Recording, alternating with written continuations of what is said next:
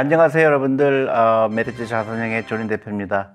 아, 오늘은 두 번째 시간인데요. 우리 김동아 씨하고 저번에 그 이제 촬영을 한 적이 있는데 제가 약간 걱정을 했었어요. 반응이 어떨까, 또 댓글이 어떨까. 죄송한데 지금 많이 긴장하신 것 같은데. 아니 긴장은 아니고. 벌써 말이 아니 더듬더듬 아니 아니 거리시네. 그건 아니고 김동아 씨 같은 분하고 같이 하면 이제 그 재밌게 금융을 어, 쉽게 풀어갈 수 있지 않을까 그런 네. 이제 의도로 어, 시작을 했는데 네. 죄송한데 대표님 저 인사 좀 해도 될까요? 아 그런가 미안해요 인사하세요. 인사 좀 하고. 네. 예. 예, 반갑습니다. 개미와 펀드 개미 김동아입니다. 여러분들 두 번째 시간입니다.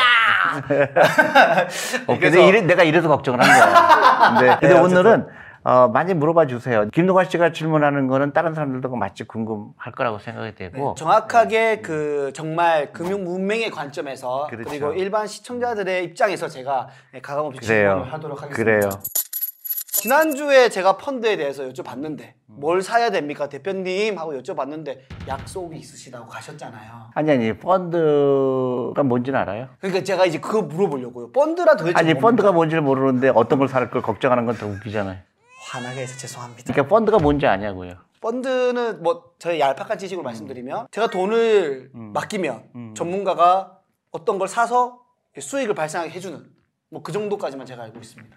대강 맞았는데 네. 그 옛날에는 펀드라는 개념이 없었어요. 음. 옛날에는 이제 주식. 내가 주식을 직접 투자하려고 보니까 첫 번째로 숫자가 너무 많아요. 그죠? 어 너무 많아. 주식, 상장된 주식이 몇 천 개, 해외까지 투자하면 몇만 개잖아요. 그렇죠. 근데 그 많은 것 중에서 내가 어떻게 고르고 어, 어떻게 투자할까 좀 막연하잖아요. 네. 그래서 펀드라는 컨셉이 나왔어요. 아. 근데 그게 어, 너무 우연찮게 내가 미국에서 일하던 회사가 스커더 스티븐스 앤 클락이라는 회사인데 네. 그 회사가 세계 최초의 자산운용사라고 알려져 있어요. 거의 한 100년 전이죠. 100년 전에 어. 펀드라는 컨셉이 처음 나온 게 100년 전에 나왔어요, 미국에. 오래됐네요 그러면. 그렇죠. 그래서 투자를 하고 싶은데 어려운 분들을 위해서 펀드라는 컨셉을 만들어서 주식 투자하고 싶은 사람들한테 서비스를 제공하자. 근데 이제 주식뿐만 아니라 채권도 있고 여러 가지 다른 상품도 있죠. 근데 보편적인 게 우리가 이제 펀드 하면은 어, 주식에 투자하는 그런 어, 펀드. 그러니까 특히 요새 주식에 붐이 많이 불었잖아요. 너무 많이 불었죠. 그렇죠. 그래서 이 사람들이 이 펀드라는 거에 대해서 어 이제 관심을 갖는 게 굉장히 중요해요. 예를 들면 이런 거예요. 펀드라는 거는 내가 주식에 투자해야 되는 거, 주식에 투자하는 거를 당연시 여기게 되고 그동안은 그동안은 내가 주식에 투자하면 안 된다고 생각했는데 네. 아 주식에 투자해야 되는 거구나. 거기까지 됐는데 뭘 사야 되지? 모르죠. 네, 그런 거에 대해서 펀드라는 게 있다. 근데 펀드도 마찬가지로 주식에 투자하는 거 똑같다. 그래서 이제 아까 대답하실 때처럼 펀드라는 거는 네. 투자가를 대신해서 우리 펀드 매니저가 대신 투자해준다. 이렇게 생각하시면 돼요. 주식형 펀드는 그 자산의 대부분이 주식에 들어가 있는 거고. 음 그럼 주식형 펀드 말고 또 뭐 종류가 여러 가지가 있어요? 채권에 투자하는 거는 채권형 펀드죠. 또 혼합형도 있어요. 그두개 섞인 건가요? 예, 주식도 하고 채권도 있고. 채권이라는 게 정확하게 뭐 어떤 거예요? 그 회사가 예를 들어서 5년짜리 채권이다, 10년짜리 채권이다 그러면 10년 후에 원금하고 이자를 이자는 계속 중, 중간중간에 어, 주기도 하죠. 네. 그래서 만기가 되는 날 원금을 다 돌려주는 음. 네, 그렇게 해서 어, 그 회사가 빌릴 수도 있고 어쨌든 크게 보면은 주식형 펀드, 채권형 펀드 그리고 혼합형이 어, 이렇게 세 개로 나눌 수 있는 건데 맞아요. 저는 궁금한 게 그겁니다. 어쨌든 제 돈이잖아요. 그렇죠. 제 돈을 위탁하는 거잖아요. 그렇죠. 그러면은 어, 뭐 자산운용사님, 음. 저는 이게 마음에 드는데 이거 사주세요라고 할 수 있어요? 안 돼요. 어, 왜 제 돈인데 왜 안 돼요? 그래도 그래서 그 펀드 펀드를 사는 거예요. 이미 어, 우리 자산운용사는 펀드를 만들었잖아요. 우리가 네. 코리아 펀드다, 메리츠 코리아 펀드다. 그럼 만들었잖아요. 네. 그 펀드를 사는 거예요. 그러면 제가 살 수는 없지만 음. 그분이 산 걸 저한테 알려줘요? 회사에서 이제 주식이 한 50개 들어가 있다고 가정하면 네. 그 10개는 가르쳐 줘요. 아, 40개는 왜 안 가르쳐요? 예를 들어서 우리 회사가 어떤 기업을 투자하는데 어, 그게 바뀌는 거를 다 모든 사람이 알, 수- 알 필요는 없다고 생각하는 그런 아. 아이디어도 있죠. 근데 그 회사에다가 요구하면 돼요. 나 다 알고 싶다. 어, 그러면 알려줘요? 어, 그러면 그 법을 알려주게 돼 있죠. 아, 그거는 네. 또 법적 알려주는 그렇죠. 거고. 근데 이제 당장 내가 알 수 있는 거는 어, 10개는 알 수가 있어요. 10개는 알 수가 네, 있다. 그렇죠. 음. 자, 그러면은 저 여기서 이제 궁금한 게 있습니다. 이 문맹으로서 돈을 맡겨서 음. 어쨌든 전문가 분께서 수익 나기 위해서 돈을 굴려준다. 그렇죠. 그렇죠. 투자를 많이 한다 이거예요. 그렇죠.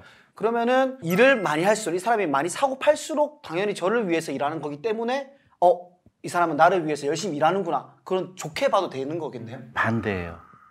반대로 알고 있는 거예요. 금융기관에 내 돈을 뭐 1억을 맡겼는데 이 회사가 너무 관리를 안 해줘요. 이런 얘기를 많이 들어요. 네네네. 그래서 저는 관리가 뭐지? 그랬더니 아 이런 거를 얘기한 거예요. 내가 돈을 1억을 맡겼으면 그걸로 자꾸 이것도 타- 샀다가 저것도 샀다가 20% 벌면 팔았다가 또 그렇게 막 막 그냥 그 샀다 팔았다 해서 돈을 버는 거라고 잘못된 생각을 갖고 있으니까 펀드 매니저도 그렇게 해야 된다고 생각을 해요. 음, 저도 그렇게 생각해요. 그렇죠. 그거는 정반대죠. 주식이라는 거는 장기 투자해야 되는 거고 펀더멘털을 보고 투자해야 되고 그런데 우리는 너무나 단기적으로 투자하는 거에 당연시했기 때문에 네. 근데 그거는 굉장히 반대예요. 펀드를 고를 때 뭘 보고 골라야 될까? 회사의 가치, 회사의 가치가 뭐죠?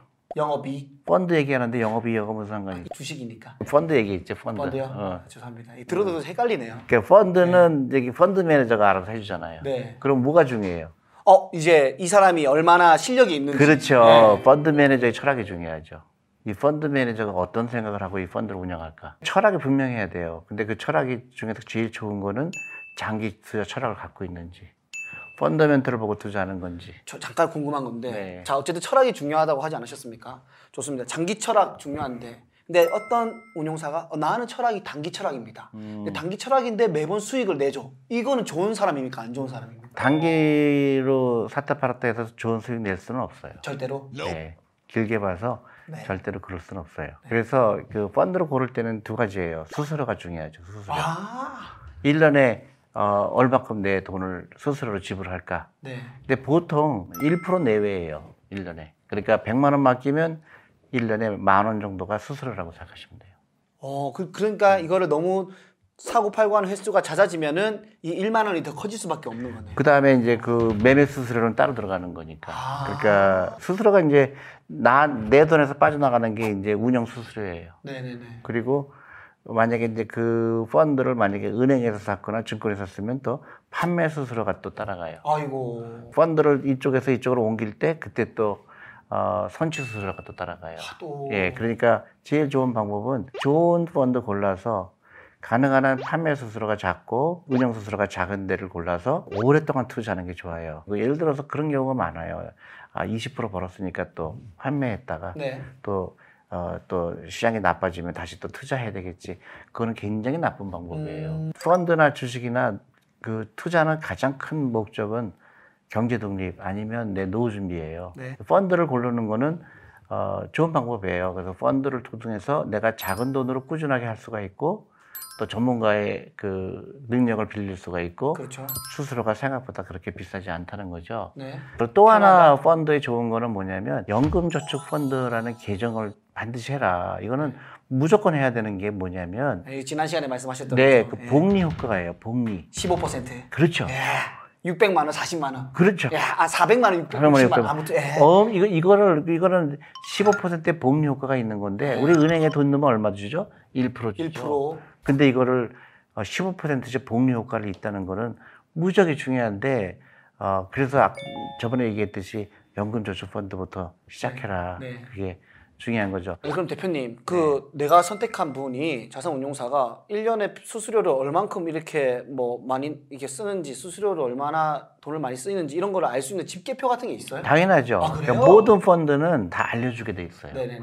그러면 1년에 수수료가 어떻게 되고 판매 수수료가 어떻게 되고 아. 선취 수수료가 어떻게 되고 같은 펀드라도 내가 어떤 종류가 제일 중요한 건지 그거를 반드시 설명을 듣거나 그거는 요구하면 되는 건가요? 아 그럼요 설명을 하게 돼 있죠. 그래서 이제 뭐 펀드 잘 모르시는 분들은 앞으로 우리 대표님이 말씀해 주신 것들을 저- 잘 참고해서 그렇죠. 예, 좋은 자산 운용사를 만나면 될 것 같은데 아 미안해요. 아, 근데 네. 내가 그 아까 그 그동안 이 토크 좀 많이 목마르셨나 봐요. 예, 예, 장기 투자를 얘기했잖아요. 네. 그럼 어떻게 내가 이 펀드 매니저가 장기 투자하는지 단기 투자하는지 어떻게? 그러니까 그걸 어떻게 하냐? 그걸 이제 회전율이라고 그래요. 회전율하면 또 그런 거 아니겠습니까? 우리가 식당 가면은 이 얼마나 테이블 순환율이 빠르냐. 아 비슷한 개념이에요. 어? 비슷한 개념이에요. 주식에 예를 들어서 50개 종목이 있다 펀드에. 근데 1년 지났더니 완전히 다른 이름으로 다 바뀌어져 있어요. 네, 그럴 수 있죠. 그렇죠? 그러면 주식을 평균적으로 그러면 몇 년을 갖고 있는 걸까요? 그 펀드 매니저가. 어, 1년도 안 갖고 있는. 1년 갖고 있다고 가정하자고요. 네네네네. 1년마다 100% 바꿨다, 바꿔. 50개. 그게 100%예요.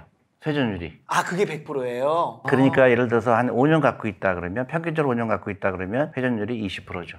아 그렇죠? 그- 3년 네. 갖고 있다 그러면 그게 이제 30% 정도 되는 거예요. 그게 낮을수록 좋은 건가요? 높을수록 좋은 건가요? 저는 낮을수록 좋다고 생각해요. 첫 번째로 수수료가 작아지죠. 그렇죠. 그 다음에 그 펀드 매니저가 어떤 회사를 고를 때 정말 장기적인 관점에서 보고 있구나. 샀다 팔았다 하는 펀드 매니저가 아니구나. 네. market timing 하는 펀드 매니저가 아니구나. 네. 그걸 간접적으로 알 수가 있죠. 아 그러면 대표님께서는 회전 일하실 때 회전율이 보통 얼마 정도? 내가 코리아 펀드 미국에서 운영할 때는 15년 동안 약 9%? 주식을 한번 사면 한 10년 정도 갖고 있는 거죠. 약간 좀 실례된 질문일 수도 있는데 네. 팔아야 되는데 깜빡했고 잊고 있다가 못 팔아서 회전율이 떨어진 경우 없나요? 그런 경우는 없고요. 그래? 아 혹시나 어, 싶어서 야, 그런 경우는 없고 네. 이제 저는 이제 주식 투자의 기본 원리는 사람들은 이 가격을 맞추는 거를 투자라고 잘못 생각해요. 음 가격은 맞출 수가 없어요. 그렇죠. 네, 근데 이- 내가 맞출 수 있는 거는 아, 이 회사가 어느 정도 위험이 있는지, 이 회사가 어느 정도 돈을 잘 벌고 있는지, 그건 내가 연구를 하면 알 수가 있잖아요. 네. 왜냐하면 그건 법으로 이 회사가 발표하게 돼 있거든요. 매출액이 몇 퍼센트 늘었든지, 빚이 늘었든지, 여러 가지 그런 지표들을 알 수가 있거든요. 그러니까 나는 그거를 보고 판단하는 거죠. 아, 이 회사는 계속 잘 되겠구나. 음, 안 되겠구나. 안 될 것 같으면 파는 거고, 잘 될 것 같으면 가만히 갖고 있으면 되겠죠. 네, 이런 말씀이 또 결국 이어지는 게 전문가한테 맡기면 전문가가 그 공부를 좀 더 열심히 하고 잘 알기 때문에 예, 좀더 단단하고 좋은 기업에 음, 음. 장기 투자를 할 것이고 네, 네. 이게 결국은 그 수수료가 낮으니까 어 약간 수익을 얻을 수밖에 없다. 약간 그렇죠. 이, 게 말씀이 다 일맥상통하는 것 같은데. 맞아요. 예, 뭐 이런 모든 대표님의 말씀들을 다 취합해서 어, 했다고 하더라도 무조건 100% 수익 날 수는 또 없는 거잖아요. 그렇죠. 예. 어, 그래서 이제 펀드에 대는 거, 펀드가 뭔가 그런 거는 어느 정도 이제 이해가 가셨죠. 네네네네네. 그 다음에 이제 펀드는 어떤 종류가 있는지가 중요하죠.